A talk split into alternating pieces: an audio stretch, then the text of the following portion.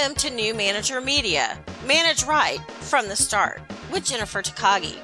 I'm Jennifer, a former climber of the corporate and government ladders turned leadership development entrepreneur. I'm a leadership coach helping you transform your office from feeling like a prison cell into a playground where employees are energized, engaged, and eager to work. Stress is reduced, productivity is increased, communication is seamless because playgrounds are much more fun than cubicle cells. Leadership development might seem like hard work, but leadership done right helps you create the team of your dreams. Each week, I'll bring you an inspiring message to pave the way to your successful journey into a leadership role. Thank you for joining me today. Now let's get started.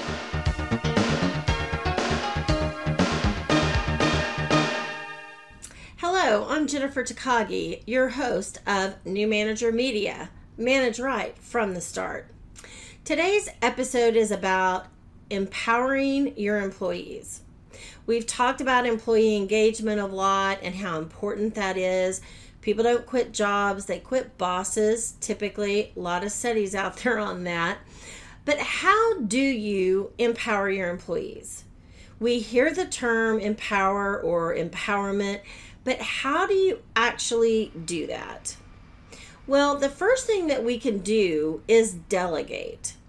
And when we delegate to our employees, we need to make sure that we're not delegating to dump work on them, but we're delegating work to develop them, to develop their skills. Maybe by develop, de, delegating a task, we can help build a skill they don't have. They can learn about reports. They can learn more back end about the organization. So we want to make sure that we delegate to develop. Some key points of that are you need to have clear expectations when you do delegate what does the final product need to be? I know I've talked about delegating before, but I don't really think that I can hammer this point too much. It's just so critical. We need to make sure that they understand exactly what's expected. Is this something that you can allow them a lot of creativity and you just need an end product? Or is it something that needs to be extremely precise? You're the one who knows the answer to that set clear expectations. I've also talked about setting milestones. You do not need to micromanage them absolutely to death. No, but set milestones. If something is due Friday, set a milestone for Wednesday morning. We're going to touch base, see where you are, see what's going on. You do not want to wait till Friday at the close of business expecting a product to find out they didn't even know how to do it. So be sure you have clear expectations. Is there a special format? Is there a certain color scheme? Is there a template that they're supposed to follow? Or again, is it just open for their creativity to take over? But be sure you set clear expectations. And then give them autonomy. Give them the project and let them go. Okay, I'm going to say that again. Let them go too many times as managers, often new managers, sometimes they never give it up, that whole tendency to micromanage. Let them shine. And guess what? If they have a better idea than you did and it turns out way better than you ever expected, yay, go team. It's perfect. That's fine. Give them the autonomy to do it, give them the autonomy to have ideas. I worked with a woman one time and we were in a in a group training pardon me and she said i have tried to automate our office since i got there three years ago. I have created spreadsheets. I have put together tutorials and everything we have we do has to be done at pencil and paper. They will not let us automate at all. So she had no autonomy whatsoever on anything that she did. Everything she did had to be done pencil and paper. One day, there are going to be some people there who are pushing back against using a computer and automating things, and she will have the autonomy to shine. I'm just super confident about it. Are there things that you're instantaneously saying no to? It has to be done a certain way that maybe it doesn't. Stop and spend a few minutes and think about all the things that you hold your employees' hands on that you could actually let go. Are you really a micromanager and you just think you're not? The other tip on delegating is make sure you provide all the appropriate resources. What resources do they need to complete the job? There's nothing worse than investing hours and hours and hours on a project to find out that there's a source that has 80% of what they needed to get the job done. So, not only provide resources, but be sure that you're a resource.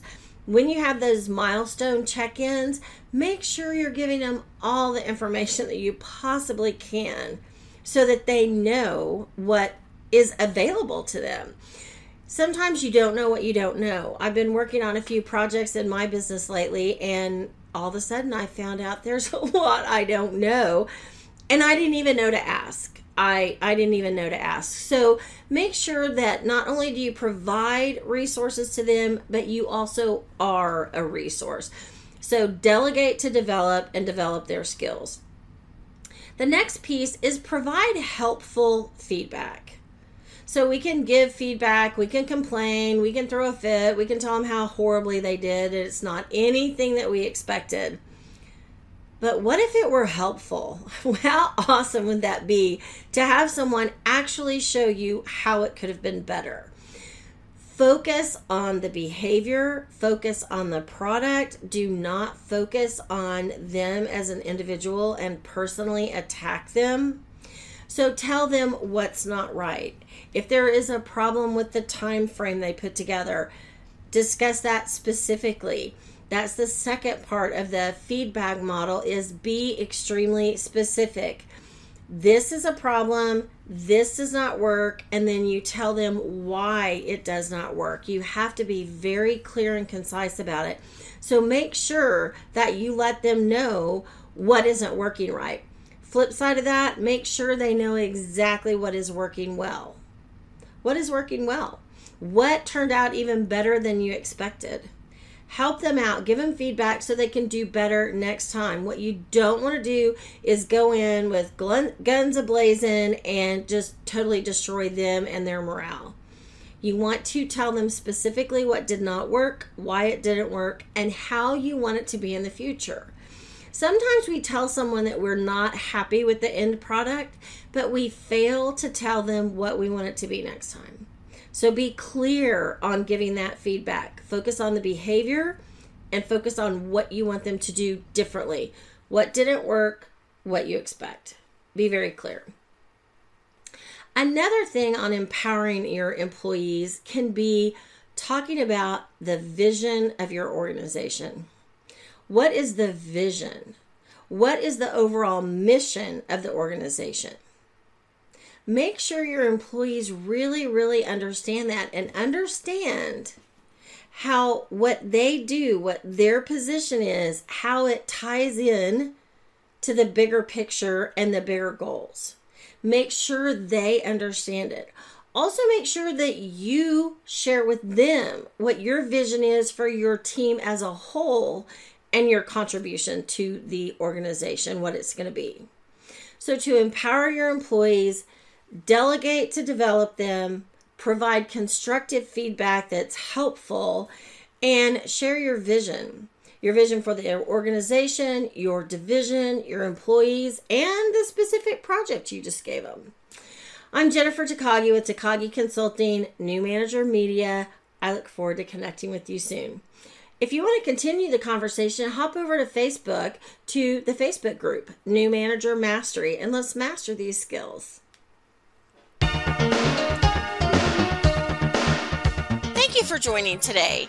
Please hop on over to iTunes to leave us a review and share our channel with your friends and family. Head over to takagiconsulting.com slash gift for a great free gift. Also, you can find us on YouTube, Facebook, and TakagiConsulting.com.